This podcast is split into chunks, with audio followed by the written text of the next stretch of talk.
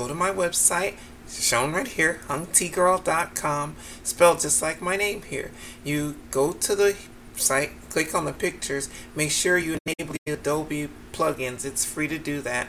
You can just see it right here where to let you know that it, if it was blocked, you come here, allow it, and then you're set.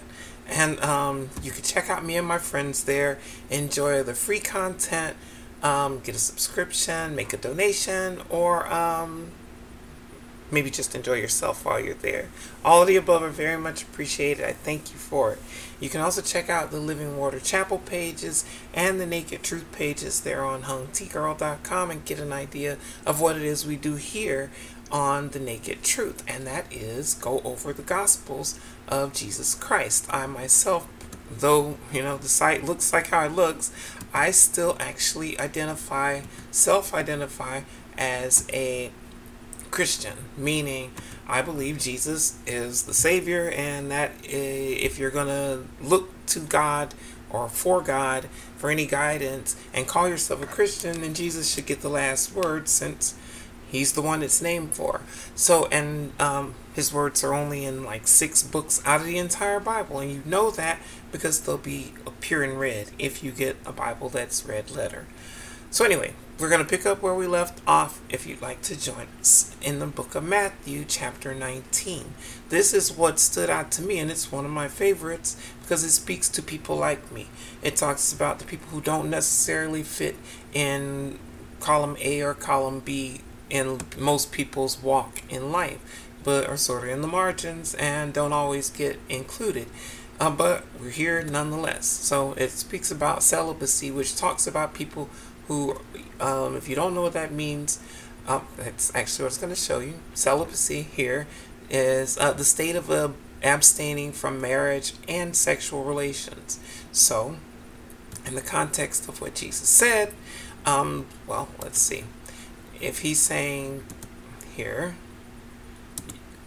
you can, okay, so he, he said to them, all cannot accept this saying, so that lets us know it's exclusive to only some people willing, only some people will, will even be willing to accept this teaching that he has to say about this. So if you're going to accept what Jesus has to say, you have to understand that this teaching in particular, he's letting you us know that a lot of people aren't going to be able to accept it just because it's beyond what they're willing to open their minds and accept. But um, all cannot accept this saying, but only those to whom it has been given. So that means only people who actually walk a day in those shoes uh, can understand it and accept it. For there are eunuchs who were born thus from their mother's womb. So um, that lets you know it's not talking about the definition here um, as far as a eunuch. That's um, a man who has been castrated. That means the balls have, the testicles have been cut off, um, or um, physically or chemically. That can be done like with pills or shots. Especially in the past, it's saying one employed to guard the women's living areas at an Oriental court. So it's name, saying specifically in that culture that that's where that was common. So um, that lets you know you aren't born that way. So that rules out them as that lets you know that Jesus isn't necessarily talking about Jesus isn't talking about marriage here because from birth you can't decide whether you're going to be married or not or whether you're going to abstain from sex. So he's saying people here who were born that way physically, um, whether it's um, missing something that generally other people have as far as reproductive organs or having an extra something that other people don't necessarily have in their reproductive organs so that you may biologically be male or female XX or XY but physically uh, genotype i think is it's either phenotype or genotype. I get them confused. I think it's phenotype. So that how you appear physically doesn't align what you look like biologically with your chromosomes so you may be female biologically but you may look male or a, like a man physically um, so and be both be true and neither one be adulterated. That can be just how you are. And that's what Jesus is saying here. Some people fall in that category from birth. Um, so they aren't going to end up being married. Um, some people is what he's saying here, and that would be you would i guess this would be people in areas where same-sex marriage is not still legal so you're not going to get married in those places because you fall into that category. And there are eunuchs who are made eunuchs by men. Those would be the ones where we just read the definition of it who for um, guard sake guarding uh, the women in a uh, harem for instance would be able he'd have to be castrated. So his muscles would and his knowledge and um, um, the fact that he's a man would be available there for the protection of the women, but there'd be no threat of him actually having children um, on the side instead of the emperor, king, whatever. Um, so that would be eliminated. So some men would be castrated for that reason. That again, that's something you're not born with. You're not born um, to be work in the court and have your stuff cut off and be a eunuch. So Jesus isn't saying it's celibacy in the sense of not being married or in the sense of not having sex as the definitions as we understand them to be. It goes deeper than that. He's including other people than that. Um, and there are eunuchs who have made themselves eunuchs for the kingdom of heaven's sake. Those are the ones who, like it said, um, religious religious devotion. Like if you want to think of monks who give up sex, sexual relations, not and mar- and marriage for their religious devotion.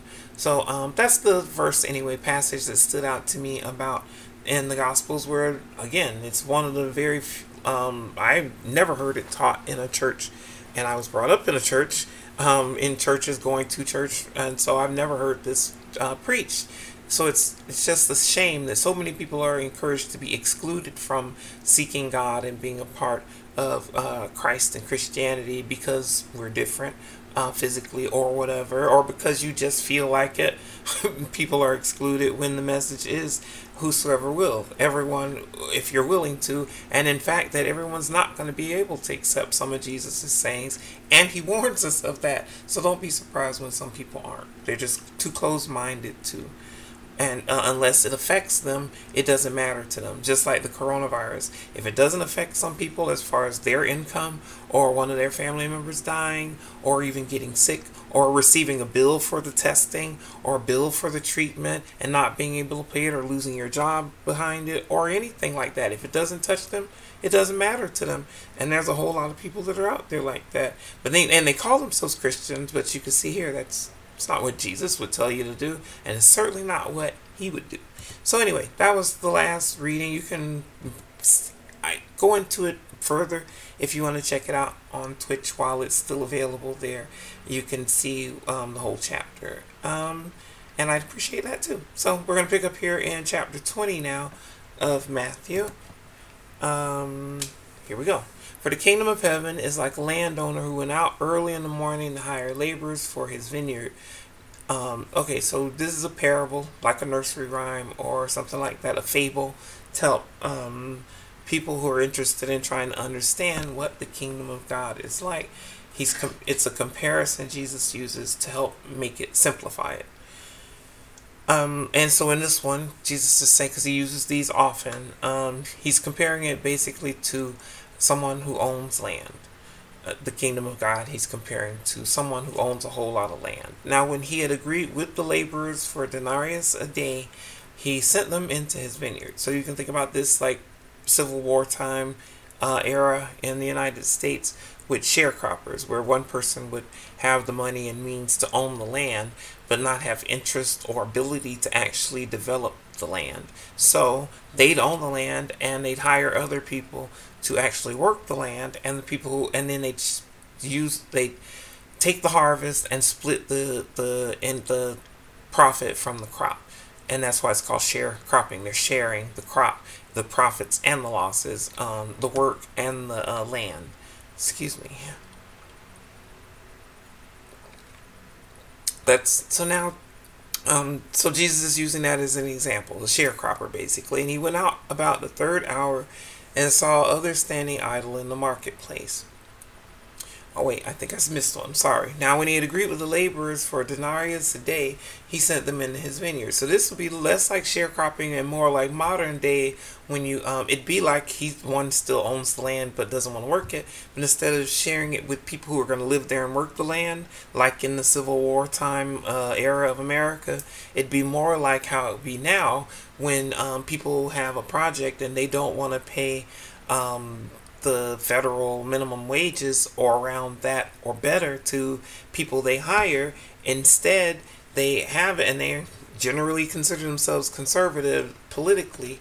They will take um, because they call themselves um, patriots, but they will go ahead and hire illegal immigrants who they bedevil and talk about like trash, they will go ahead and hire them because they know they can hire them for pennies, just around, just better than slave labor prices, because slaves didn't get paid. Remember that only the owners got paid, but um, but it's not much better for uh, modern day um, immigrants who are here working on, off the books. So it'd be that sort of situation where so basically it'd be like him pulling up to a 7-Eleven or a Citgo at six in the morning and hiring a bunch of um, Latino brothers and sisters to come out and work their field for them, where they don't actually own any of it either, but they're going to get a share of working the crop. So that's the, basically what's happened here, but way back then.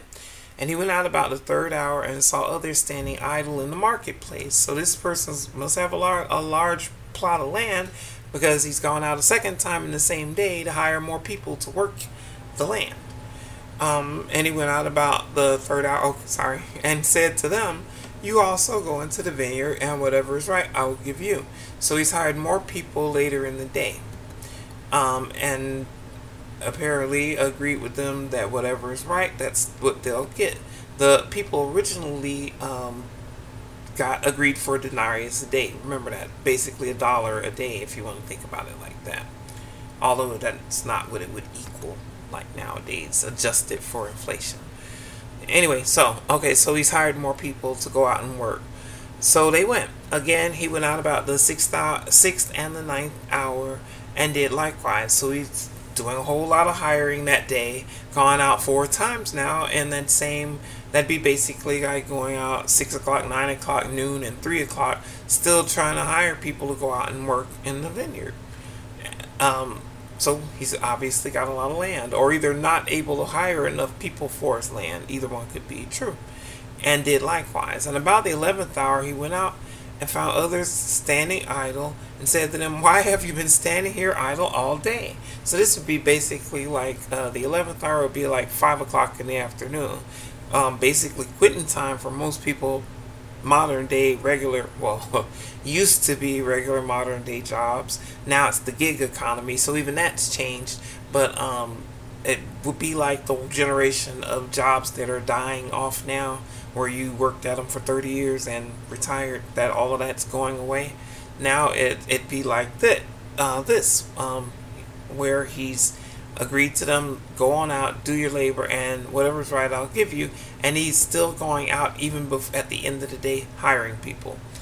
Um, so they said to him, so he's asking them, why have you been standing there idle all day? Why is it 5 o'clock at quitting time and you're still standing around the 7 Eleven um, and not working? Is what he's asking them. They said to him, because no one has hired them, is what they're saying. No one's hired them.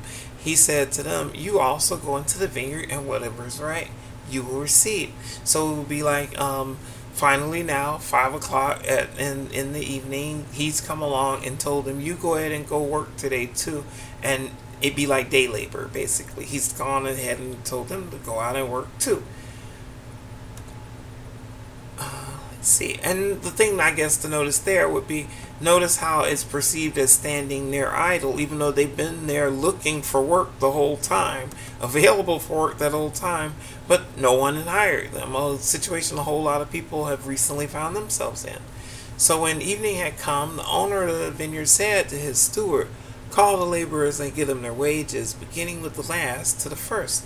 So now it's it's payday, but in this case it's day labor. So it's the end of the day. You're about to get your um your um your money.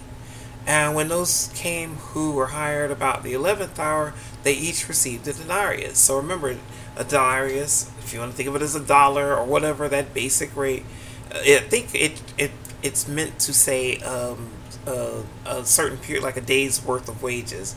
But anyway, he's given so he there he's getting his single denarius.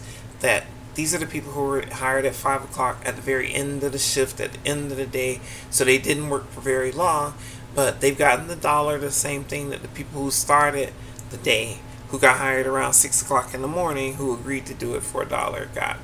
And when those came who were hired about the eleventh hour, oh, they each received the denarius. But when the first came, they supposed that they would receive more, and they likewise received each a denarius. So now this, these are the people who were hired at the very beginning of the day, probably at the break of dawn, early in the morning to get out into the fields so that they can start picking the the, the grapes and get the vineyard harvest done um, instead of letting it you know possibly go bad. So um, those people who've been there all day picking grapes in the vineyard uh, think they they're thinking, well, we've been here all day. Um, so these people who've only been here an hour, they got a whole dollar. We've been here all day. What are we gonna get? Is what they're thinking. And I think Jesus is drawing here an analogy for us to understand what it's like for people who are brought up in the church, for instance, or even from a child or younger feel driven toward seeking God or whatever religion they're in. There's those people who have been devoted since they were kids. And then there's other people who later on in life find God and decide to pursue religion and um, Christianity or whatever it is they consider to be God or higher power.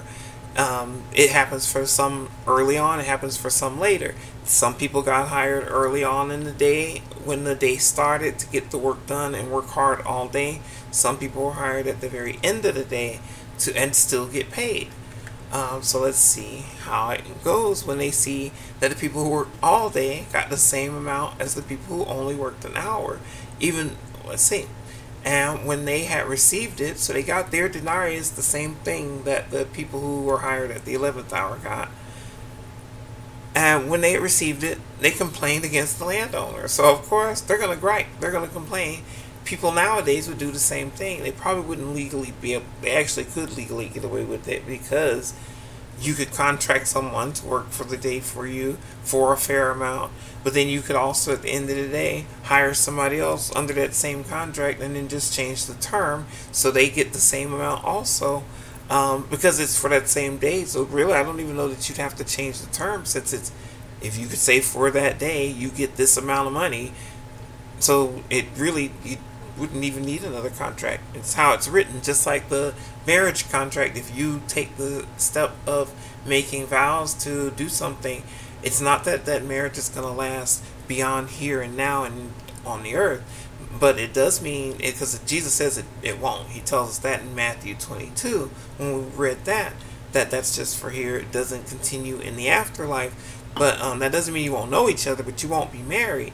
But he um, it's um it's a contract and so it's i think that's the same thing here they contracted they contracted for a day's labor for denarius a day. That's what we read at the very beginning of this parable. Um, so let's see how they take this. Excuse me.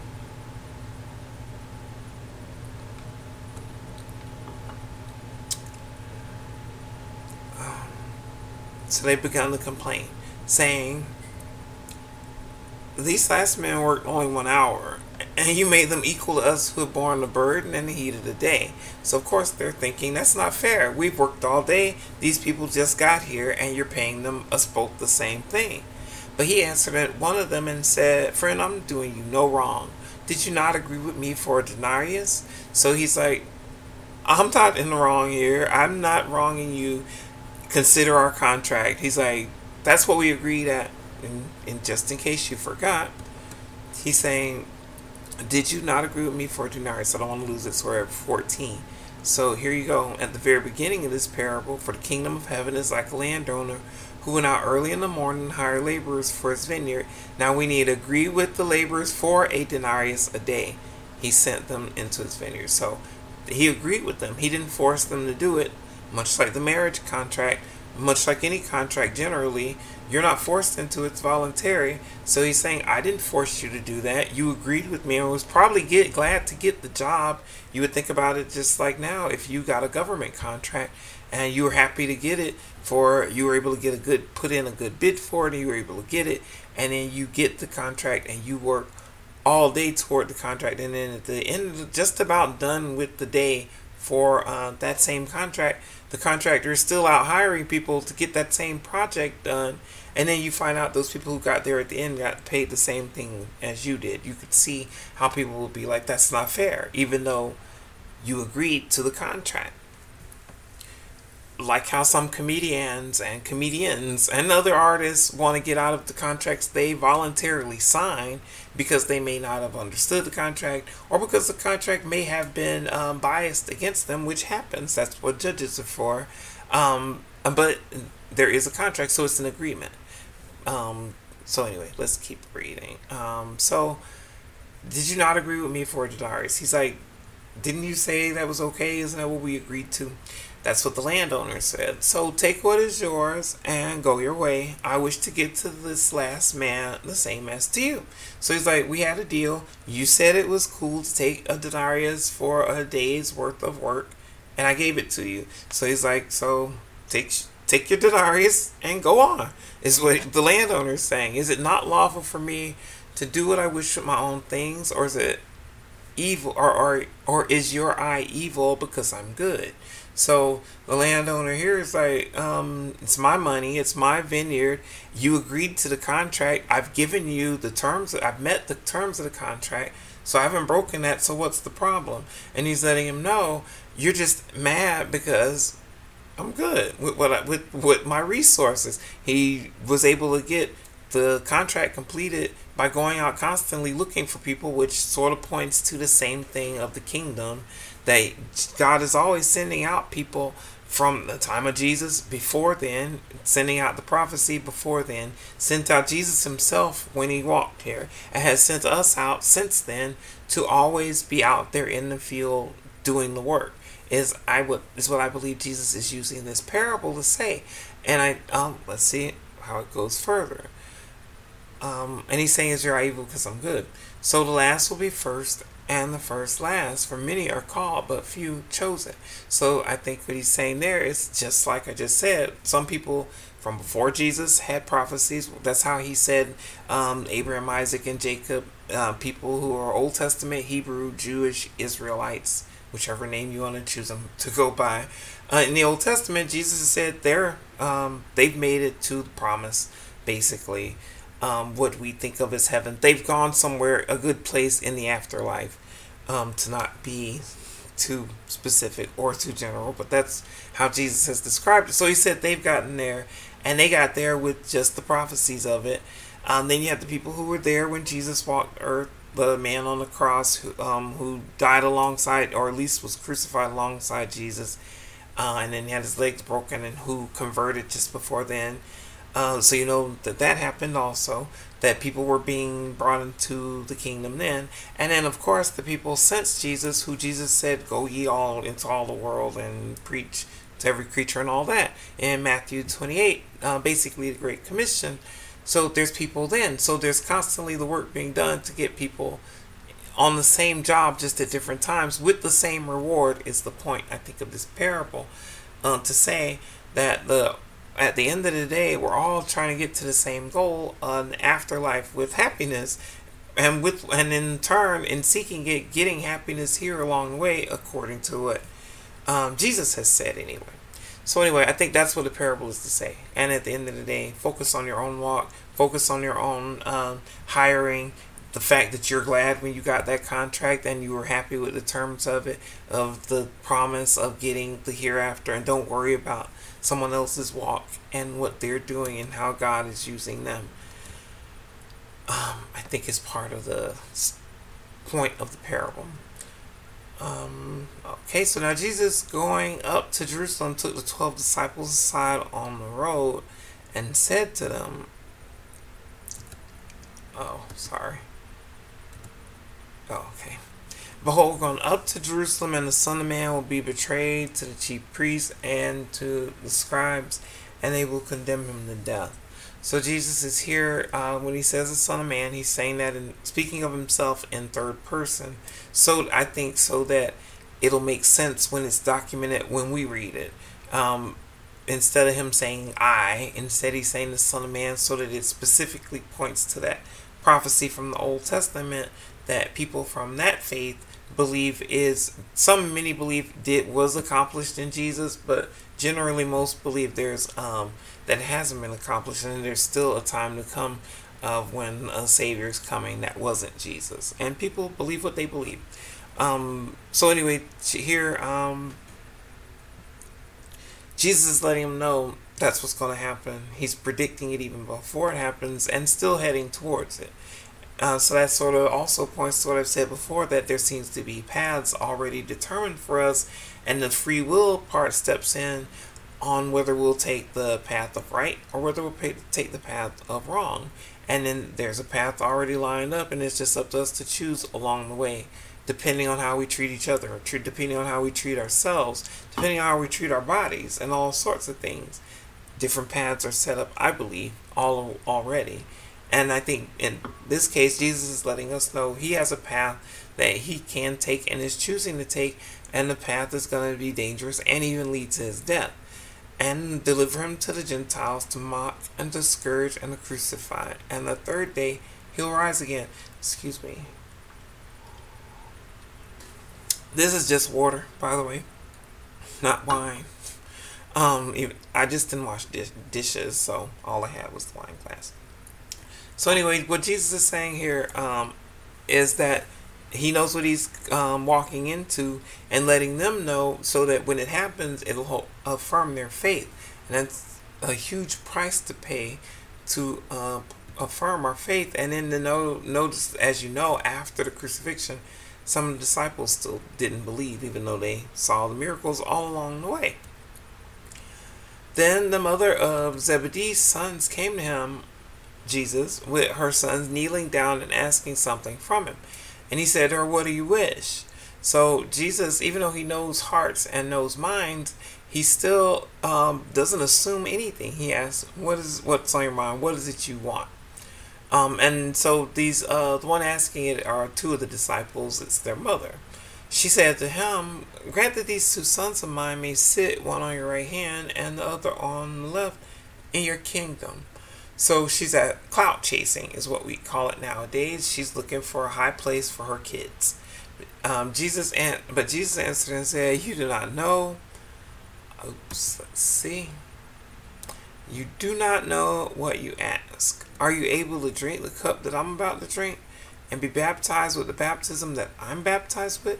So Jesus is letting her know you're out uh, stay in your lane. You don't know what it is you're asking for. And he's like and the thing you're asking for is the same thing he's about to face. And that is uh, death. Actually not just death like people die but actually being tormented tortured and killed. And he's like and that is how um, again most of the disciples ended up that way. Almost all of them in fact. One committed suicide one survived and like all the rest were killed. Um, they said to him, We are able. So um, they answered Jesus, like, Yeah, we're able to handle it. We can take it. They don't really understand that he's been saying he's, even though he just told them, they don't understand he's letting them know he's walking toward the crucifixion. So he said to them, You will indeed drink my cup and be baptized with the baptism that I'm baptized with. But to sit on my right hand and on my left is not mine to give, but it is for those for whom it is prepared by my Father. So Jesus lets them know, okay, well, you said you're able to, and I just told you what it is I'm walking into. So he did do that, even though they didn't believe it. Even though they heard it again and again, they still didn't believe that he was about that he was going to be crucified, much less that he'd resurrect. Um, so um, here he's telling them, okay, you say you're able to do it, you're going to get what you said because, again, the disciples were killed, martyred, as believers generally call them, um, meaning you were killed for your religious devotion, whatever religion it is. They're all considered martyrs if you die for it. Um, so, anyway, um, maybe even beyond religion, some people are considered martyrs in a general sense, just in case you don't know. So, he's saying here, um, you're going to get what you said as far as drinking the same cup, walking the same path, facing the same fate that Jesus is going to fa- face because they said they're able to do it. And they were chasing it, trying, even though he's preached again and again to be humble, don't try and exalt yourself. Again and again, he told them that. but they're still looking to be exalted, held in, um, be famous, to be, uh, to be to clout chase. That's what they're doing. Um, but he's letting them know, okay, we're going to get one part since you say you're able to handle it, and but then he lets them know the part about sitting on his right and on his left, like you you want to sit next to the president or you want to sit next to the king and the queen, just because you want it or because you feel entitled to it or whatever, because he's told you you can ask and you can receive it. Jesus lets them know that there's some things that he's not even it's not there they're not even his to give which sort of opens up has to open up your understanding as to what God is about, what Jesus was about, what Satan is about, and what the world is about. And because it would seem if God is all powerful and Jesus is all powerful, all of it would be under his um, con- complete control. But Jesus is clearly saying here, there's some things that aren't. And then here's a, here's uh, an example of it that some things are already prepared, almost like a predetermined script that uh no that's not going to be for you. That's for that could be for me. It could be for you. It's already predetermined. God only knows and he's letting them know. It won't be for them. So, um, but they're still going to end up dying because they say yeah we're, we're looking for clout and we're able to do what you, you're doing. Even i don't believe they necessarily understood that he meant they're going to face uh, being killed. Uh, and when the ten heard it, they were greatly displeased with the two brothers. The clout chasing ticked off the rest of the disciples um, because they're trying to be lifted up above the rest of them and, and instead of being humble. Or maybe just instead of being with them, they want to just be lifted above them. But Jesus called them to himself and said, so he probably knows what's going on with them, that there's division now because of that. But Jesus called them to himself and said, but Jesus called them to himself and said, you know the rulers of the Gentiles lord it over them, and those who are great exercise authority over them. That you can look at an example of this of the Congress in the United States. How whether they pass bills or not, whether they're on vacation or not, whether they um, agree, as they like to love to say, reach across the aisle, that nonsense, because that really doesn't mean much when one is just trying to do it for political gain and the other one's just trying to do it so that they can pretend and then shoot it down. It's just nonsense. But anyway, Jesus is saying here, just like it is now, where the people who get paid whether they do their job or not, and still have lifelong benefits, still um, do all kinds of things I don't know anything about having access to how they lord that over the people who don't have it. They have lifetime health insurance, the best, and they have lifetime protection, security. Many of them, most of them, are millionaires, especially the ones who've been there beyond two terms. Which, uh, anyway, Jesus is letting us know the people who are who control the policy, the politicians, they use that and they lord it over the people who don't have it. Yet it shall not be so among you, but whoever desires to become great among you, let him be your servant.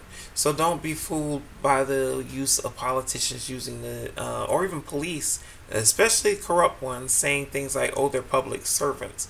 That's just the title. They aren't. They don't actually um, do anything that seems many of them like service. Instead, many times it feels like entitlement, like entitled to the parades, entitled to the honor, entitled to bow to them, entitled to um, kill people without a, trial, entitled to kill people without um, losing your job, entitled to a lot of things, entitled to do those things and then get the other ones who want to be honest, entitled to do those things and get the honest ones to still shut up and back you up and get away with it.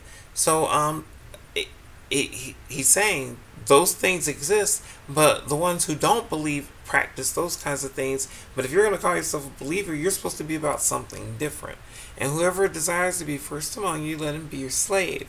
So he's not saying, oh, slavery is right. No, instead, he's saying, take that seat of being the most humble, lowest person uh, that there is in the pecking order. Instead of trying to clout chase, try and see what it is you can do for someone else. And doing it as the slaves had to do, my ancestors had to do it for free and be treated badly along the way.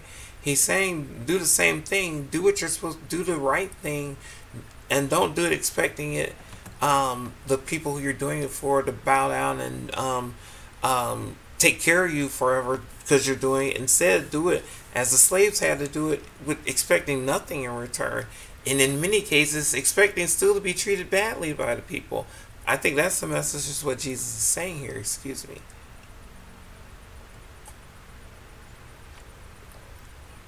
Not that slavery is right. He's saying that take that same approach to your um, clout chasing uh, instead of clout chasing just as the Son of Man did not come to be served, but to serve and to give his life a ransom for many. So that you know what he's saying is he's got all the authority in the world. So he could, if he wanted to, come there and start ringing a bell to get what he wants done or snap a finger and make people pop too. He could do that if he wanted to, but he didn't. He came instead as the servant, as the slave, as the sacrifice. And he's saying if you're going to be his follower, be willing to take that same humble path rather than uh, trying clout chase, seeing if you can have the high place in heaven.